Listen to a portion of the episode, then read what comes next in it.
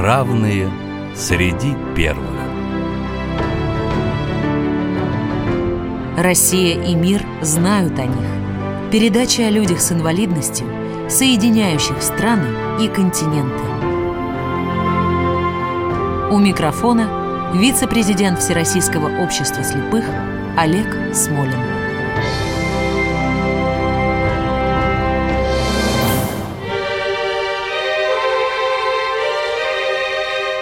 Здравствуйте! Вполне возможно, такую музыку исполнял на органе герой нашей программы.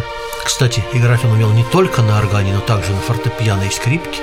Однако прославился другим, а именно тем, что совершил настоящую информационную революцию. Пусть не для всех людей планеты, но примерно для каждого пятисотого, живущего на нашей Земле. Для тех, кого судьба лишила зрения, наш герой – изобретатель, создатель азбуки для слепых людей Луи Брайль. А говорить об этом замечательном человеке мы будем с нашим гостем, точнее гостей. Это Долгополова Екатерина Анатольевна, учитель истории школы-интерната номер один для незрячих детей Департамента социальной защиты населения города Москвы. Здравствуйте, уважаемая Екатерина Анатольевна. Здравствуйте. Давайте начнем сначала. Расскажите о детстве нашего героя, о его семье. Как он потерял зрение? Луи Брайль родился 4 января 1809 года в семье шорника и сапожника Симона Рене Брайля. Потерял он зрение трагически по неосторожности, будучи в трехлетнем возрасте и играя с инструментами отца, а именно с шорным ножом, он повредил себе глаз. Но, к сожалению, инфекция распространилась и на другой глаз, и к пяти годам он абсолютно лишился зрения. Родители, обеспокоенные его дальнейшим будущим, все-таки решили обратить внимание на его дальнейшую судьбу и определили его в школу в том городе, где он родился, в городе Купве во Франции, и отдали его в местную школу, но проблема была в том, что не имея доступа к образовательным а, программам, к учебникам, он обучался фактически на деревянных палочках и чтению, и счету. Условия в этой школе, к тому же, были не очень хороши. Это была школа-интернат, была невозможная теснота и сырость. Очень многие дети заболели туберкулезом, в том числе и Луи. И, к сожалению, эта болезнь преследовала его всю жизнь, что в итоге, собственно, привело в дальнейшем Крайней смерти. к смерти. Да. Человек дважды с ограниченными возможностями здоровья. Да. Где продолжалось образование нашего героя? После окончания школы Луи поступает э, в институт слепых во Франции, э, заканчивает его э, с успехом. Абсолютно по всем предметам он был впереди всех. Уже с 13 лет он заботится одной очень важной мыслью – как придумать оптимально удобный алфавит для незрячих людей. До изобретения шрифта Брайля существовал шрифт унициал. Унициал, придуманный Валентином Гаюи, это продавленные на бумаге латинские буквы, Сначала они были очень большого размера, что приводило к крайнему неудобству при чтении, и невозможно были огромные книги. Со временем шрифт немного уменьшился, но все равно читать эти огромные книги было неудобно, они были тяжелы, и вот скорость была минимальная. И скорость наверняка. была, да, минимальная, потому что вы понимаете прекрасно, что такое латиница, да, это округленные концы. Изначально они вообще были украшены какими-то вензелями, завитками, потом постепенно все-таки эту латиницу упрощали, но все равно упростить до, до такого момента, чтобы незрячему было просто читать, все равно это было невозможно. В общем, взрослый человек читал едва ли не по складам. Да, да, вы правы. Скажите, пожалуйста, как и почему Брайль придумал свой знаменитый шрифт, который потом назвали его именем? Да, случилось так, что он познакомился с изобретением бывшего отставника артиллериста Шарля Барбье, который придумал такой, знаете, как бы сказать, э, шпионский, что ли, зашифрованный шрифт с помощью протыкания бумаги. И его заинтересовал. Для использования Для... ночью. Да, можно было читать без света. Это очень его заинтересовало, и он озадачился тем, как это систематизировать. Вот это знаменитое шеститочие и возможность 63 вариаций этого шеститочия привело к тому, что, собственно, сначала это было в упрощенной несколько форме, всего две полосочки с ячейками для точек горизонтально и две полосочки вертикально. Потом он пришел к такому формату, в котором сейчас Брайль и существует. Я имею в виду брайлевский прибор. Да. Хочу сказать, что вот брайлевский прибор сейчас находится у меня в руках. Я понимаю, что радиослушателям его не видно, но если будет позволено в порядке эксперимента, мы бы сейчас написали на этом брайлевском приборе «Луи Брайль. Информационная революция».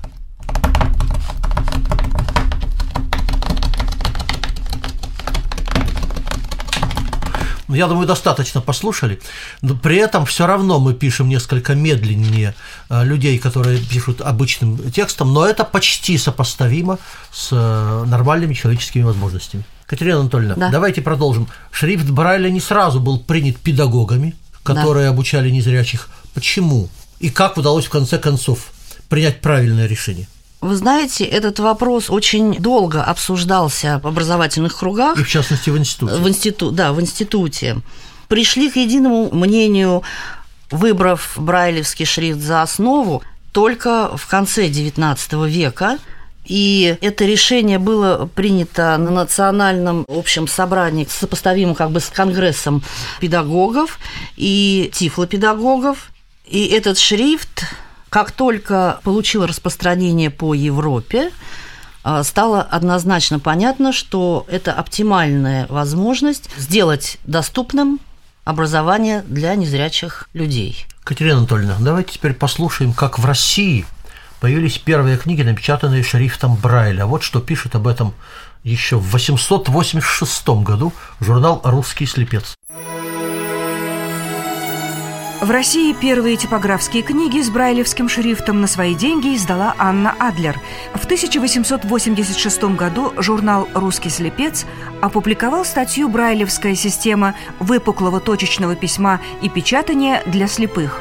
В ней было написано «В Москве одна молодая благотворительница, госпожа А.А. А. Адлер, решилась содействовать к скорейшему доставлению русским слепым детям отпечатанных точечным шрифтом книг для чтения». Еще зимой 1884 года она изучила разные методы брайлевского печатания и выписала из-за границы пресс, шрифт и другие принадлежности типографии. За неимением знакомого с делом наборщика она стала набирать сама при содействии своих подруг. Сама же она посредством ручного пресса отпечатала все набранное. В одном из своих писем Анна Адлер делится «Я работаю каждый день с одной помощницей. Работаю с 10 до 4, а потом еще я одна весь вечер. Мама тоже помогает корректировать. При такой усиленной помощи удается отпечатать в день одну страницу в 120 экземплярах и набрать часть другой страницы, не более. И дальше – Ничем так верно не определяется степень образования общества и государства, как степенью их внимания к воспитанию подрастающего поколения. Воспитание молодого поколения есть долг гражданский и предмет общей заботы всех членов общества. Анна Адлер продолжает описывать в письмах подготовку к выпуску книги по системе Брайля – Относительно цены книг я положительно становлюсь в тупик. До сих пор мною истрачены еще только 325 рублей. На переплет положила приблизительно 50 рублей, а бумагу еще вы не оценили. Относительно же оценки труда при первом издании не может быть и речи, так как я хочу, чтобы книги были не особенно дорогие, да и кроме того, издание может выйти не безукоризненным. Да и можно и в истории упомянуть, что эти книги дешевле, потому что даровой труд, а это в будущем ни к чему ни в каком случае не обязывает. Наконец, для своей школы я могу дешевле отдать, потому что денег у нас очень мало, а мариинское попечительство может заплатить несколько дороже.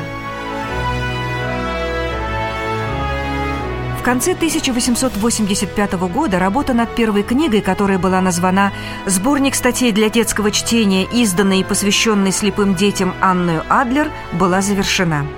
В сборник вошли пять стихотворений Николая Некрасова, 15 небольших рассказов для чтения, рассказ «Царь-работник» Корниловича, «Механик-самоучка» о Кулибине, Александр II «Царь-освободитель», биография Луи Брайля из книги Куля, переведенная Анной Адлер с немецкого языка. Так Анна Адлер напечатала первую русскую книгу для слепых детей шрифтом рельефного шеститочия, шрифтом Луи Брайля – Книга была выпущена тиражом 100 экземпляров и продавалась по 3 рубля за каждый экземпляр. По своему качеству издание не уступало лучшим иностранным образцам. С тех пор 1885 год принято считать годом рождения брайлевской печати в России.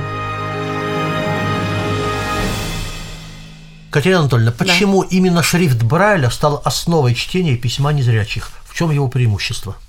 Преимущество, как только что недавно вы показали, в быстроте письма, в быстроте чтения.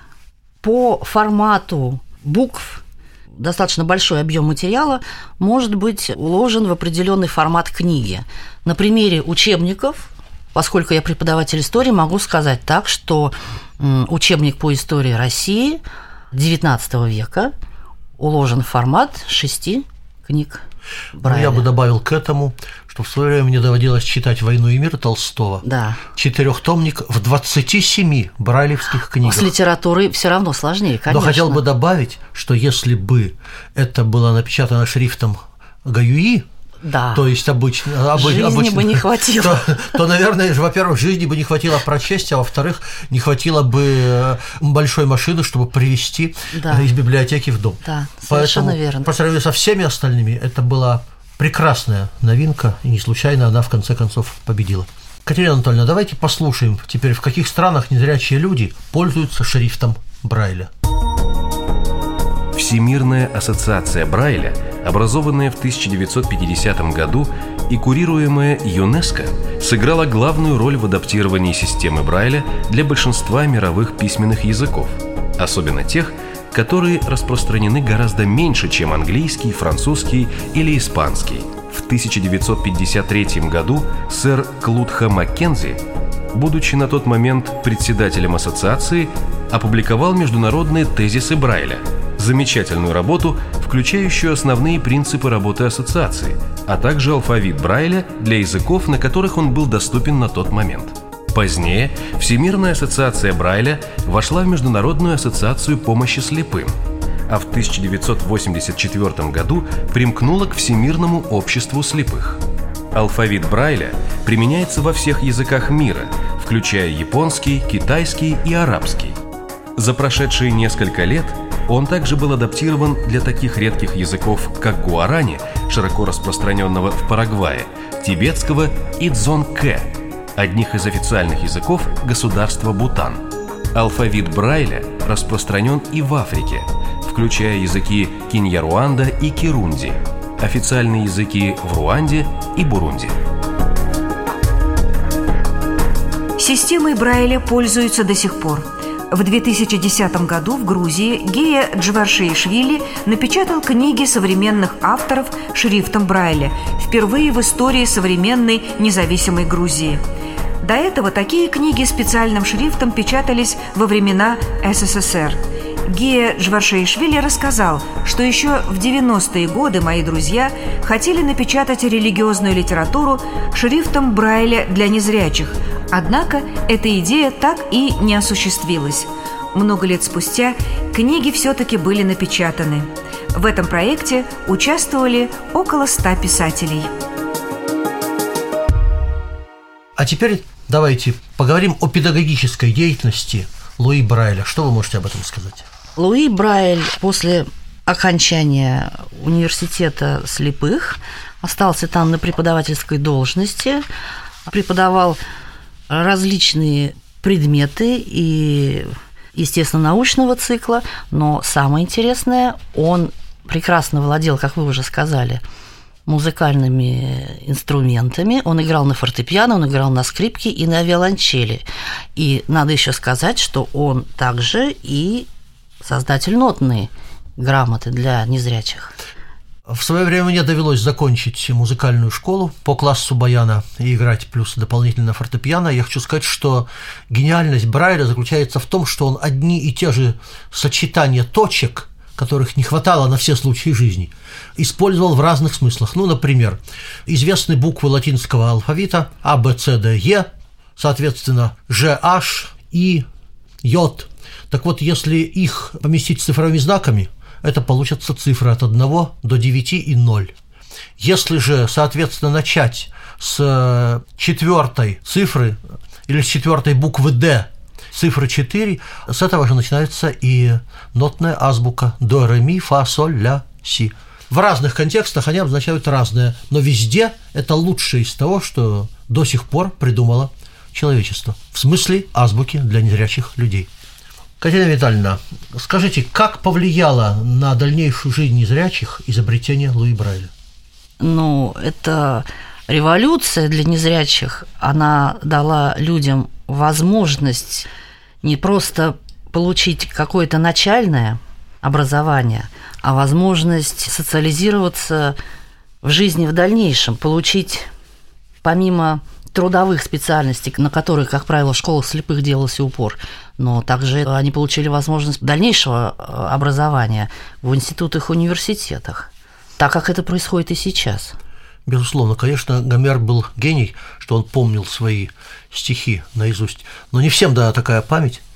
А шрифт Брайля открыл нам дорогу и к философии, и к математике. Несомненно. Не все, кстати, знают, что в обществе слепых около двух сотен людей с учеными степенями в разных областях человеческой жизни. Да. Думаю, без шрифта Брайля это было бы практически невозможно. Катерина Анатольевна, я знаю, что в вашей школе-интернате номер один создан очень интересный музей тифлопедагогики. Какое место в нем занимают материалы о судьбе Луи Брайля и как организована работа этого музея? Музей существует 35 лет. А, создавался он руками бывшего директора школы Анны Ивановны Сизовой. И практически на 99% все экспонаты были укомплектованы благодаря ее усилиям. Что касается материалов о Луи Брайле, а, их, к сожалению, не очень много. Основная коллекция музея сосредоточена вокруг истории нашей школы. Единственная первая витрина, которая посвящена всемирно известным тифлопедагогом, посвящена истории шрифта, в том числе и шрифту Брайля. В стенах школы созданных рельефных наглядных пособий можно проследить как происходила смена шрифтов, да, как я говорила, вот инициал, прекрасный образец игольчатого шрифта Иоганна Клейна и первые образцы печатной литературы, брайлевской знаменитые басни, которые были напечатаны с помощью станка, купленной Анной Александрой Адлер. И таким образом вот э, на первой витрине можно проследить историю шрифта, в том числе и шрифта Брайля. Катерина Анатольевна, в этом году школа-интернат номер один флагман российского школьного образования для незрячих отмечает свой юбилей. Давайте воспользуемся случаем и поздравим школу, ее замечательный коллектив, детей, родителей – с юбилеем и пожелаем, чтобы традиции школы сохранялись и развивались. Большое спасибо. Хочу завершить свое выступление словами, которые сказал перед смертью Луи Брайль. Господу было угодно, чтобы перед моими глазами всегда сияло великолепие вечной надежды. А я хочу напомнить, что гостем нашим сегодня была Катерина Анатольевна Долгополова, учитель истории школы-интерната номер один для слепых детей города Москвы. Спасибо огромное за участие в программе, Катерина Анатольевна. Спасибо. И все-таки из моего 21 века я хочу послать благодарность изобретателю азбуки слепых.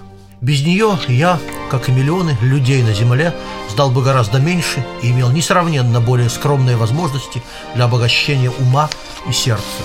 Я хочу прочесть фрагмент стихотворения, написанного незрячим поэтом Михаилом Суворовым. «Но не склеп в самом Париже и не бронза всей земли, на любых наречиях книги вечный памятник Луи».